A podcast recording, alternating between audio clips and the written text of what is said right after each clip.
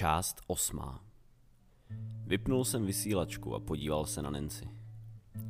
Budu k tobě upřímný. Neznám toho člověka osobně a může to být past. Z nějakého důvodu mu věřím, držíme rádiový kontakt už několik týdnů. Chtěl bych mu pomoct, ale může nás to stát život. Zrska se zamračila. Jestli je pravda, že se svojí starou rozmetali plné auto těch parchantů z rádu a navíc mají zbraně, tak je to chlap podle mého gusta. Sami tady stejně dřív nebo později chcípnem. Založíme pořádný odboj. To je přesně něco pro mě.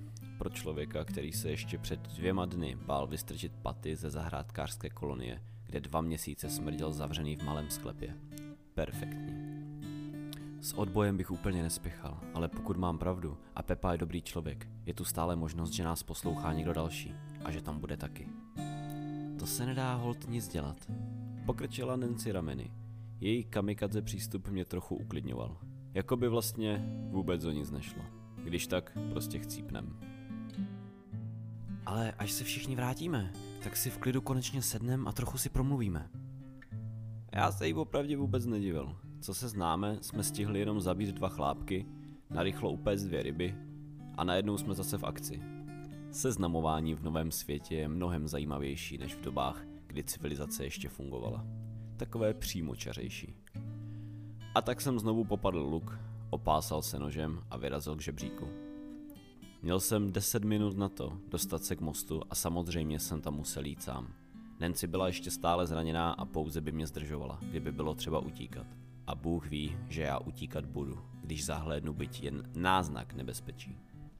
Vylezl jsem tedy na povrch, rozloučil se se zrskou, která mi popřála hodně štěstí a vyrazil proti proudu Labe. Přímo zpět k centru Hradce Králové. A nutno dodat, že Pepa měl pravdu. Nevím, jestli to bylo na Sleském, ale od někud z města se ozývaly výbuchy a střelba. Přikrčený jsem se plížil skrz porost, který ohraničoval tenisové kurty. Ty byly hned vedle zahrádkářské kolonie. K mostu to bylo jen pár kroků, ale chtěl jsem tam být první, abych si situaci dobře oblídl. Poprvé za celou dobu jsem si s lukem v rukou nepřipadal jako idiot. Když se mi povedlo skolit knírače, uvědomil jsem si, jakou sílu ta zbraň opravdu má. A dodalo mi to trochu sebevědomí. Což je možná špatně. Strach je totiž úžasná věc. Dohlíží na to, abyste nedělali hlouposti a nenechali se lehce zabít. A já se za posledních pár dní nějak otrkal. Výbuchy se stále přibližovaly a já zaváhal, jestli celou akci neodvolat. To určitě nebylo na Sleskem, možná na náměstí, nehli dokonce u zimáku. A ozývala se už střelba a v dálce vrtulníky. Ty vole, co to tam nacvičujou? Zamumlal jsem si pro sebe a přikrčil se v křoví. Byl tady dobrý výhled na most, vzdálenost asi 50 metrů. Teď jen čekat. Přišlo mi, že celý humbuk je čím dál blíž a blíž, ale nechtěl jsem v tom Pepu nechat, tak jsem vytrval. Pak už byl opravdu hodně blízko a otřesy dávali jasně najevo, že ať se děje cokoliv, za chvíli to máme tady. Náhle vylétla do vzduchu jedna budova nemocnice. Shit. Zaklekl jsem a lehl na zem. Rukama jsem si zakryl hlavu. Jasně, bylo to přes řeku a ještě kus cesty, ale na moje poměry sakra blízko. Když jsem zvedl hlavu, došlo mi, že jsem měl zmizet mnohem dřív. Na druhém břehu se začaly objevovat postavy a střílet po sobě. Česká armáda sváděla těžký boj s řádem a do toho kolem pobíhali civilisti, kteří se snažili spasit holé životy. Klukům zeleném tohle nezávidím. Kdo je člen řádu a kdo nevinný občan. Co když jim předstírají útěk a pak jim pošlou dozad 9 mm poděkování. Byl tam slušný chaos. A na mostě? Na mostě zrovna probíhala dvojce. Muž a raněná žena, kterou podepíral. V ruce měl revolver jako pravý kovboj a zrovna s ním káral nějaké chlapy, co je pronásledovali. Byli dva a podle zbraní a odhodlání šlo bez pochyby o členy řádu. Měli útočné pušky a kryli se za vybourané auto.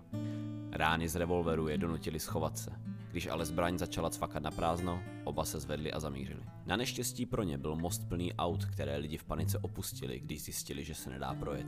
Takže bylo za co se schovávat. Muž švihl ze svou družkou na zem za osobák a sám se schoval za další.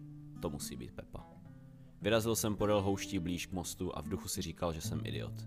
Správná volba by byla vrátit se a prohlásit misi za neúspěšnou. Moje nově nabité hrdinství o tom ale nechtělo slyšet. Chlápky z řádu pokropili kluci z České a ti zrovna zapadli za auta a kryli se. To byla šance. Náhle ale přišel šok. Směrem z Hejrovského si to štrádoval bitevní tank. Když jsem viděl, jak železný kolos odsouvá auta, jako by byly z papíru, a řítí se směrem k mostu, srdce mi spadlo až do kalhot. Uvědomil jsem si, že stojím jako blázen s otevřenou pusou jen pár metrů od místa, kde po sobě lidi střílí a rychle jsem zase zapadl do krytu. Tedy za keř. Podle reakce českých vojáků nebyl ten tank zrovna přátelský a členové řádu triumfálně volali nadávky a jásali. Říká se, že životnost tanku na bitevním poli je něco pod dvě minuty. Já si ale nedovedl představit, co by asi tak mohli udělat proto, aby to byla pravda. A kluci z České sdíleli můj názor, protože se začali rychle stahovat mezi baráky a někteří prach prostě utíkali po proudu řeky. Naštěstí se vše odehrávalo na druhé straně, než jsem se schovával já. Teď nebo nikdy. I když nikdy by bylo asi lepší. Pepo! Zařval jsem z plných plic. Byl jsem asi 10 metrů od mostu u břehu řeky. Vysloužil jsem si za to krátkou dávku z útočné pušky, která vyletla mým směrem. Dva chlápci, kteří se předtím krčili za autem, už strach neměli. S tankem za zády se jim to machrovalo. Zapomněli ale na jednu věc. Pepa měl totiž dost času naládovat revolver a musím říct, že to pro ně byla chyba. Opravdu osudná. Jeden z nich odlétl dozadu a z hlavy vycákla rudá tekutina. Druhý hodil šipku pod auto a něco mi říká, že jen tak nevyleze. Můj rádiový přítel si to myslel taky, protože v tu chvíli vystartoval. A tank vystřelil. Rána dopadla někam do areálu nemocnice a i když to bylo ode mě kus cesty, málem jsem ohluchl. Pepa mezi tím popadl svou ženu a chtěl se dát na ústup po mostě, ale na auto před ním zabubnovalo několik projektilů. Neviděl jsem, kdo po něm střílel, ale i kdyby, stejně bych s tím nic neudělal. On naštěstí pochopil, že tudy cesta nevede a rozhodl se okamžitě jednat. Spolu se svou ženou v náručí doběhl ke kraji mostu a bez vteřiny zaváhání skočil. Nad čím taky váhat, když vám za zády buší projektily z útočných pušek? O několik chvil později se ozval štěkot těžkého kulometu. Vrtulník české armády se rozhodl, že má k tomu všemu taky co říct. Rány trhaly asfalt a auta na cucky a několik členů řádu se vydojilo z míst, kde jsem o nich vůbec nevěděl. A začali prchat. Pepa mezi tím vyplul na hladinu a snažil se udržet oba nad vodou. Prout byl slabý, takže se nemohl nechat jen tak unášet, ale musel makat. Když už měl řád plné ruce práce s vrtulníkem, zariskoval jsem a vyběhl na břeh. Pepo, tady, za mnou! Z vrtulníku vyletla raketa. Nemám tušení, čím po tom tanku stříleli, ale ustál to. Rána jeden z pásů trochu nadzvedla, ale železný kolos znovu dopadl na všechny čtyři. V kulometném hnízdě na střeše tanku se najednou objevil střelec a začal pálit. Česká pěchota už byla ta tam, takže vrtulník asi považoval svůj úkol za splněný a dal se na ústup. Možná je nechtěl schytat déšť v čelek s nemalou ráží. Neprůstřelné sklo je přece jenom takový pojem. Prostřelit se dá kde co, když máte pořádný kvér. Na břehu jsem podával ruku Pepovi a Kátě. Pomohli jim dostat se do bezpečí. Hlavou mi problesklo, že by bylo vtipné, kdyby to vůbec nebyli oni. Byl to obyčejný chlap, takový, jaké vidíte u škol, jak čekají na své děti. Žádný Rambo, normální člověk, kolem 45 s kulatými brýlemi, kterých po světě pobíhá miliony. Čeňku, vydechl Pepa. Uh, jsou to oni. Za mnou, zavelel jsem. Podepřel Káťu, která střídavě měla a neměla vědomí. Co se jí stalo? Zeptal jsem se za pochodu. Ztratila hodně krve. Je to daleko? Popravdě, blíž než by se mi teď líbilo. V podstatě jsme se šli schovat asi 200 metrů od bojiště, ale pod svícnem je někdy tma. Snad otřesy žumpu nezasypali a Nancy v ní. Skrz keře jsme se drali zpět do zahrádkářské kolonie. Střelba pomalu utichala, protože na místě už nezbyl nikdo, s kým by tank sváděl bitvu. Civilisti prchali a česká jim byla v patách. Doběhli jsme k plesnivé dece a já zabušel na poklop. Nancy! Nerad bych, aby mě přetáhla ocelovou tyčí v domění, že jsem někdo jiný. Otevřela nám a my se začali soukat dovnitř. Pepa nic nenamítal, i když mi bylo jasné, že možná čekal něco víc. Nakonec jsem přikryl poklop plesnivou dekou, ostatně jako vždy. Nancy měla zapálenou svíčku a vystrašeně na nás koukala.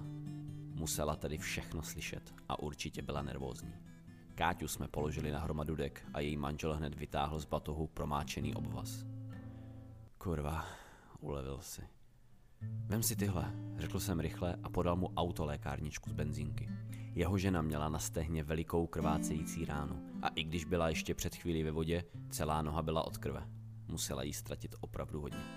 Nancy přitlačila na zranění sterilní něco, co bylo v lékárničce a Pepa začal zaškrcovat oblast nad ranou. Já jen koukal jak ocas, protože první pomoci jsem nerozuměl tak, jak by se v téhle době hodilo. Tak jsem aspoň našel láhev s vodou a přinesl ji blíž. To víte, žízeň se nemá podceňovat. Když oba skončili, Káťa byla zavázaná, i napitá, a po chvíli znovu usnula. Adrenalin opadl. Všechny ty zážitky z dnešního dne se na mě valily a já si jen v duchu říkal, jak je to vůbec možné. Nejdřív ti dva chlapy v žumpě a ani ne o hodinu později jsem byl svědkem třetí světové. Opět se dostavil šok. Nancy mluvila a já ji zase neslyšel. A to se mi slíbil, že dáme řeč.